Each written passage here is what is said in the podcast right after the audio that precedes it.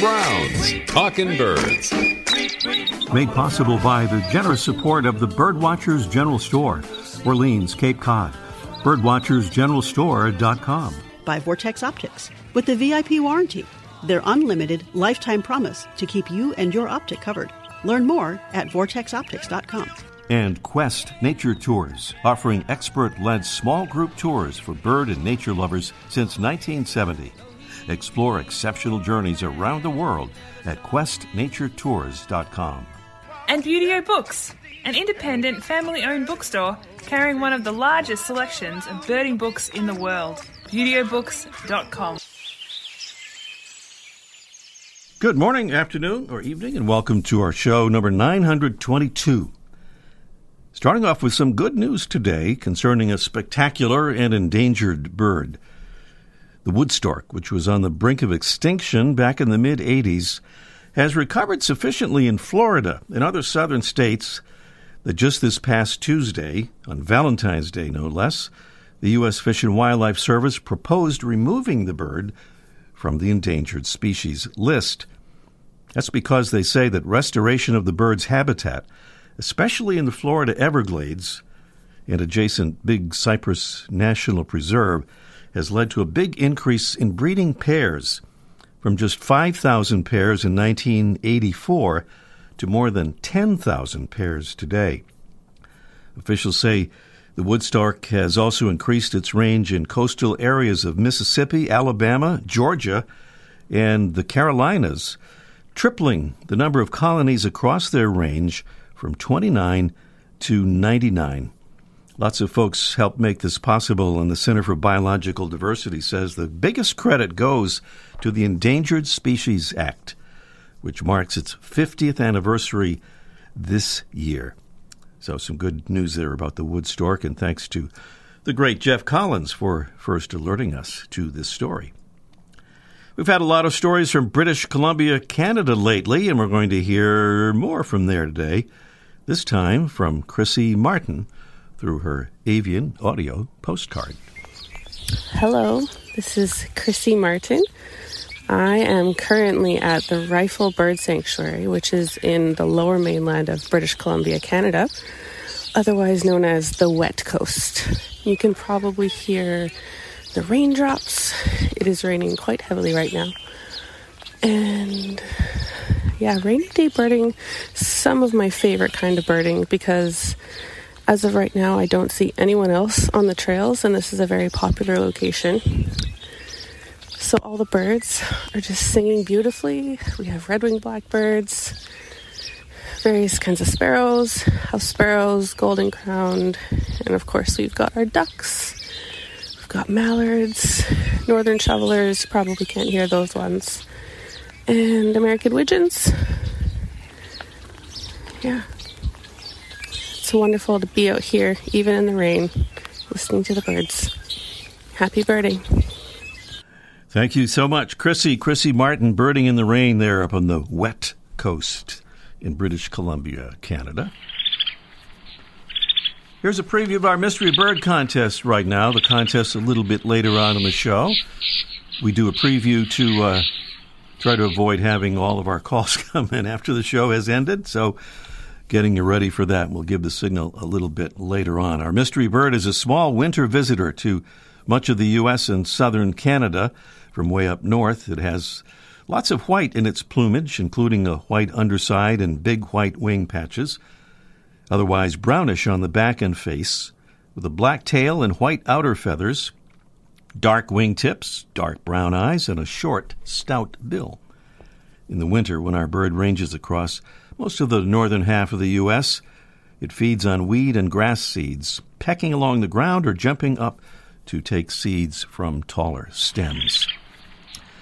Prizes on our Mystery Bird Contest include from our wonderful new prize provider, Brome Wild Bird Care, a Brome Mega six hundred metal tube feeder with six seed ports, four-pound seed capacity, and the patented seed tube ventilation system that permits humidity and hot air to escape through vents at the top of the feeder, replacing it with fresh air so the food remains fresher, attracting more wild birds. And from our old friends at Birds and Beans, a twelve-ounce bag of bird-friendly, shade-grown, delicious Birds and Beans coffee. All out our mystery bird contest this morning, and we'll maybe have a bonus prize, too, if we have time for our bonus question. Here's a conservation salute this morning. Goes to our friends across the pond in the U K, where the government has just enacted a far-reaching ban on single-use plastics. The ban will include single-use plastic plates, trays, bowls, cutlery, balloon sticks, and certain types of polystyrene, often referred to as styrofoam, cups, and food containers. To allow businesses time to prepare, the ban will be delayed in enacting until October of this year, twenty twenty-three. According to estimates, by the way, England uses two point seven billion items of single-use cutlery, mostly plastic, and seven hundred twenty-one million single-use plates every year, of which only ten percent are recycled. And plastic takes hundreds of years to break down and inflict serious damage to our oceans and rivers and land, also a major source of greenhouse gas emissions from the production and manufacture of the plastic to the way it's disposed. By the way, U K Environment Secretary Therese Coffey says that of those responding to their survey about the ban, more than ninety-five percent say they are in favor of it. Here's a salute now to some folks right here in the U S A, and we have a new ambassador who prefers to be called by his first name only and his state only, and that is Larry from Arkansas. Thank you so much, Larry, for becoming the Talkin' Birds ambassador. Thank you to Chris Holson from South Saint Paul, Minnesota. Thanks for the kind words, Chris. Chris was a big winner on our show last week, as a matter of fact, with those Vortex binoculars as a mystery bird contest winner. Thanks to Joy Rochester, too, in Winston-Salem, North Carolina, Randy Johnson in Fort Worth, Texas, Caroline Crooker in Hummerock, Massachusetts, and Tom Nakek in Skokie, Illinois, for requesting second or even third sets of Talkin' Birds cards to hand out. And here's another Talkin' Birds ambassador explaining why she became one. My name is Katie, and I'm calling from Philadelphia, Pennsylvania. I decided to become a Talkin' Birds ambassador because it's a way for me to talk to somebody when I'm birding. It just is a good way to start conversation and meet people. It's a lot of fun. Also, it allows you to stay informed about birds and other great conservation topics. Talkin' Birds listeners, we hope you'll join our ambassadors family. Just visit our website, talkin birds dot com.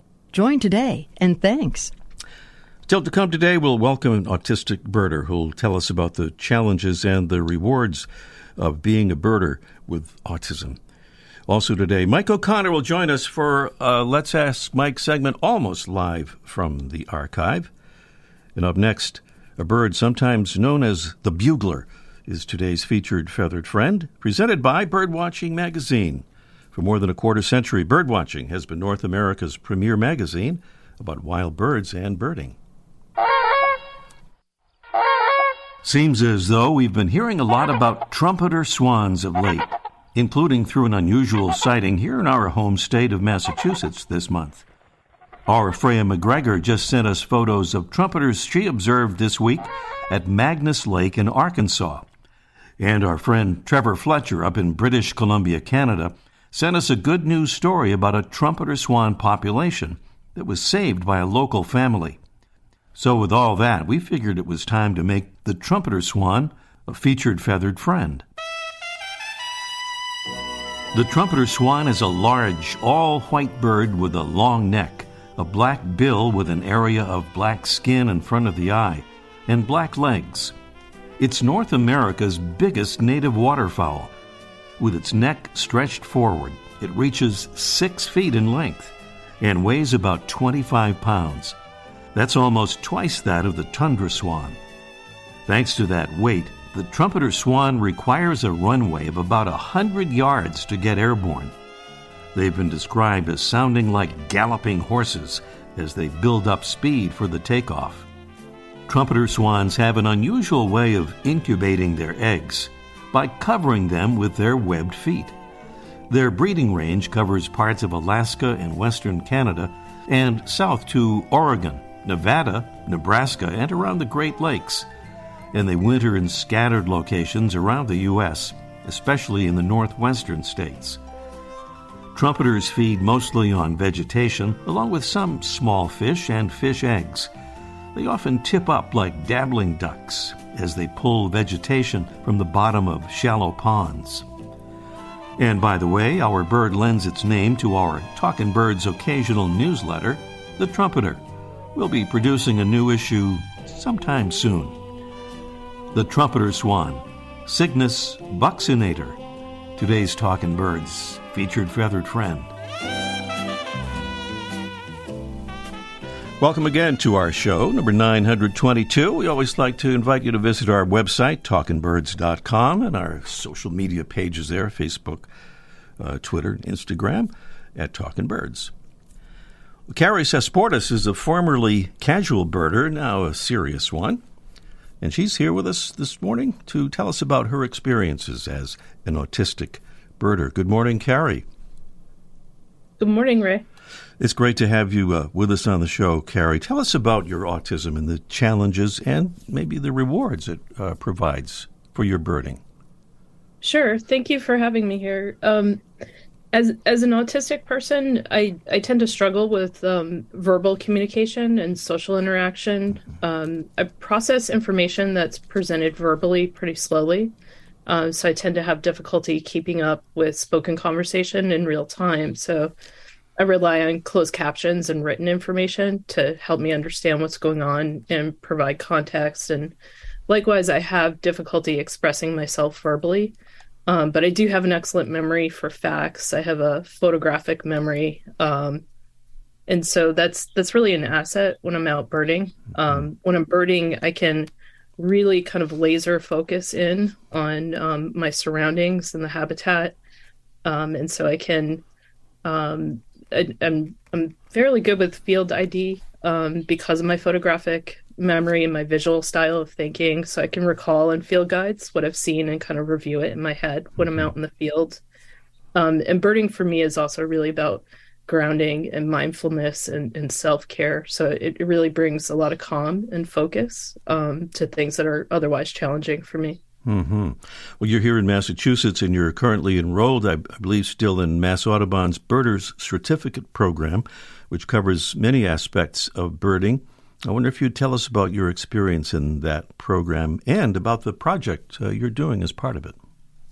Sure. Um, yeah, the, the Birders Certificate Program um, at Mass Audubon is really great. Um, I enjoy being part of a cohort, and the learning environment is um, very warm. It's it's um, supportive. It's collegial. Um, I think my favorite topic so far has been about evolution and speciation, and just thinking about factors that have influenced really the the wide um, range of diversity we see today in birds. Um, I learned a really fun fact recently in the program that there's a word called loafing, which is actually a technical term to describe the behavior of gulls that. that sit in open areas and parking lots with good visibility. Um, and as part of the Birder Certificate Program, uh, we have to do an independent study. Um, and I'd like to focus mine on expanding accessible and inclusive opportunities for birders with disabilities. You've also uh, engaged uh, recently in a Mass Audubon birding event called the Super Bowl of Birding, in which teams compete to find the greatest number of species and earn points based on the rarity of the birds uh, recorded, and your team was in the sitting duck category, and uh, you won. Tell us about that. We did, yeah. Um, I wanted to design an accessible birding team really from the ground up, um, and traditionally uh, big sits, um, which is the style that we used, um, are stationary um, birding teams um, that can be accessible to birders with disabilities, um, particularly wheelchair users and folks who may need to be seated or have access needs related to mobility.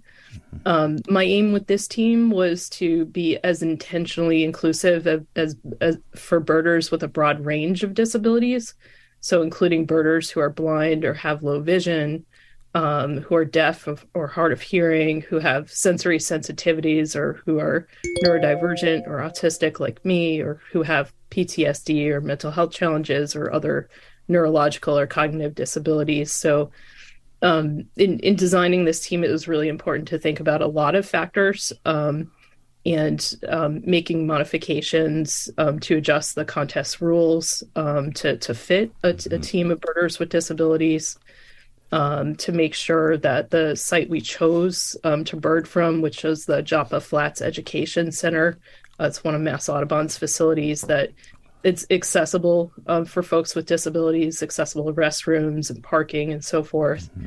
Um, and making sure that we had available equipment. We were able to borrow scopes from Mass Audubon and just um, plan the team such that um, any family members or, or caregivers could be there also to support teammates. And so um, we actually won um, the sitting duck category um, for stationary birders. Um, and so we're really... you know, the first team in the history of Mass Audubon's Super Bowl of birding um, that was intentionally designed to be inclusive of birders with disability. And we've really proven that um, being really thoughtful about um, accessibility, that we could, um, birders with disabilities could really thrive in nature and enjoy competitive events. Mm-hmm. By the way, a shout out to our friend Jerry Barrier, who I believe was part of your team as well. Yep. And uh, Carrie, I'm going to skip ahead to our last question here because we're getting really short on time, but I wonder if you could uh, just say, what tips could you offer to other birders in welcoming autistic birders to their outings? I think one of the really most important things is to consult um, with autistic people um, and help and, and let us help you design, um, you know, programs that are, are more inclusive um, and designed for accessibility. Um, autistic people um, really want to be leaders, um, but one of the models that works really well for us is mentorship. Um, and, you know, we do need accommodations. So things like having written information ahead of time, um, and supplemental um, written information to prepare for trips, to prepare for events. Um, the sensory environment can be pretty challenging for us. So um, thinking about um, noise um, and different weather conditions, which can't be controlled necessarily, but if we have information up front on what to expect, um, we can determine what we need to bring to make ourselves feel more comfortable, whether it's noise canceling headphones or, um, you know, warm layers of clothing. Mm-hmm. Um, and the other thing I would say is um, when interacting with autistic people, it's really helpful to ask questions that are more close-ended, that have, um, you know, for example, if you're asking someone if, if they want to stop for a rest, it's better to say, like, do you need to rest now? Would you like to rest later? So it's not, you know, too vague of a question. Mm-hmm. Carrie Sesportis here with us on, on Talk of Birds. By the way, Carrie's work uh, on inclusive and accessible birding, you can follow it on Instagram at autistic underscore birder. That's at autistic underscore birder. Carrie, thanks for being on with us, and uh, thanks for all those good things you're doing. Sure. Thank you, Rick. Up next, it's our Mystery Bird Contest in just one minute. The flutter of a tail feather, the flash of a wing bar in mid-flight. You don't always have a lot of time to identify a bird in nature, let alone to appreciate its beauty. But with Vortex Optics, you'll have the power to bring every wild moment closer. When you choose Vortex, you're choosing to have a partner in the field as passionate about nature as you are. Whether you're spotting old friends on the backyard feeder or packing for a once-in-a-lifetime trip to add a few species to your life list, Vortex offers a full range of optics and optics accessories for every birder and every budget. And whether the birds are taking you to another state or another country, you're always covered by the Vortex V I P warranty, an unlimited lifetime promise to keep you and your optic covered. If you'd like to learn more, or if you need help choosing your next optic, give Vortex a call at one eight hundred four Vortex or visit vortex optics dot com. There it is, our mystery bird, a small winter visitor to much of the U S and southern Canada from way up north. It uh, has lots of white in its plumage, including a white underside and big white wing patches. It's otherwise brownish on the back and face, with a black tail and white outer feathers, dark wingtips, dark brown eyes, and a short, stout bill. In the winter, our bird ranges across most of the northern half of the U S, feeding on weed and grass seeds, pecking along the ground, or jumping up to take seeds from taller stems. That would be our mystery bird, and fabulous prizes await, including from Brome Wild Bird Care, that Brome Mega six hundred metal tube feeder that has all kinds of features, including the patented seed tube ventilation system that allows humidity and hot air to escape through vents at the top, keeping the cool uh, food cool and fresh. And from our friends at Birds and Beans, our favorite coffee, a twelve-ounce bag of bird-friendly, shade-grown, delicious Birds and Beans coffee. And a feather-friendly bird window collision kit awaits if we get to our mystery bird bonus question. Here's the important thing. It's the number. It's seven eight one, eight three seven, four nine zero zero. As always, we urge you to call as soon as possible. seven eight one, eight three seven, four nine zero zero. Meanwhile, let's ask Mike, almost live from the archive in just one minute. Beauty-O Books carries one of the largest selections of birding books in the world. New, used, and rare books covering everything from backyard birding to general ornithology, from field guides to photography skills, biography, fiction, and humor. You'll find it all, along with the knowledgeable customer service you've been looking for, in one convenient place. Beauty O Books dot com. B U T E O. Beauty O Books dot com. Quest Nature Tours has offered exceptional tours for bird and nature lovers since nineteen seventy. In twenty twenty-three, join us in search of colorful bird life and jaguars in Brazil or on our brand new Zambia Safari. See amazing wildlife and explore habitats with travel companions who truly enjoy nature. Talkin' Birds listeners receive a one hundred fifty dollars credit towards their first tour. Visit Quest Nature Tours dot com today. Birds and much more, guaranteed. It's down to the Birdwatcher's General Store. That would be in Orleans, uh, down past the elbow of Cape Cod, Massachusetts. Mike O'Connor there from the Birdwatcher's General Store. Good morning, Mike. Yeah, well, not the elbow. Elbow is Chatham, so we're on the inside of the elbow, or the elbow pit, as yeah. they call it. Well, I said past the elbow. Isn't that yeah, sort yeah. of... That, no, not quite right. Look, I was just trying to get the elbow pit uh, line in there. That's all. Nice. You don't hear that much on the radio anymore, so I figured yeah. I'd mention that. Nice job. For those not familiar with Cape Cod, check out a map, and you'll see. You'll see what he's talking about, the elbow and the the inner elbow there. Uh, and, and inner elbow sounds better than elbow pit, I guess. You're right. It kind of does, yeah. Well, how about these comments? I'm just writing down some notes from our earlier conversation off the air, and I see eating sand, road salt. This is not referring to any of your customers or anything. This is um, about a, the pine grosbeak. Pine grosbeak, yeah. right? One of your listeners, speaking of one of your listeners, uh, sent me some photos, and she's got she lives up in Quebec, Andre, and, and she's got a crazy amount of birds at her she feeders, and, and she's and, and it's been pretty good. But then she sent me some photos of birds she didn't understand. They weren't at her feeder; they were in her neighbor's driveway mm. eating sand, and they were uh, pine grosbeaks.